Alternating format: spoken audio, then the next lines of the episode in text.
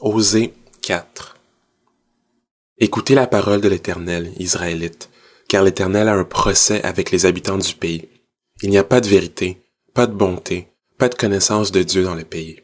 Il n'y a que parjures et mensonges, assassinats, vols et adultères.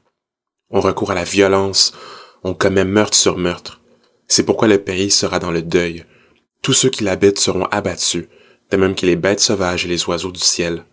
Même les poissons de la mer disparaîtront. Mais que personne ne conteste, que personne ne se livre aux reproches.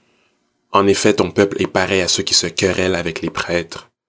Tu trébucheras de jour, le prophète avec toi trébuchera de nuit, et je détruirai ta mère. Mon peuple est détruit, parce qu'il lui manque la connaissance. Puisque tu as rejeté la connaissance, je te rejeterai. Tu ne pourras plus exercer la fonction de prêtre pour moi. De même que tu as oublié la loi de ton Dieu, j'oublierai aussi tes enfants.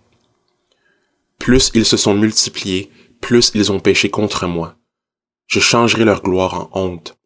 Ils se nourrissent des péchés de mon peuple, ils sont avides de ses fautes. Le sort du prêtre sera identique à celui du peuple, j'interviendrai contre lui à cause de sa conduite. Je lui paierai le salaire de ses agissements. Ils mangeront sans se rassasier, ils se prostitueront sans se multiplier, parce qu'ils ont cessé de respecter l'Éternel. La prostitution, le vieux vin et le vin nouveau font perdre la raison. Mon peuple consulte son bois et c'est son bâton qui lui parle. En effet, l'esprit de prostitution égare, et ils se prostituent loin de leur Dieu. Ils offrent des sacrifices sur le sommet des montagnes, ils font brûler de l'encens sur les collines, sous les chênes, les peupliers, les térébinthes, dont l'ombrage est agréable. C'est pourquoi vos filles se prostituent et vos belles-filles sont adultères. Je ne punirai pas vos filles parce qu'elles se prostituent, ni vos belles-filles parce qu'elles sont adultères. En effet, eux-mêmes vont à l'écart avec des prostituées et sacrifient avec des femmes débauchées. Le peuple sans intelligence court à sa perte.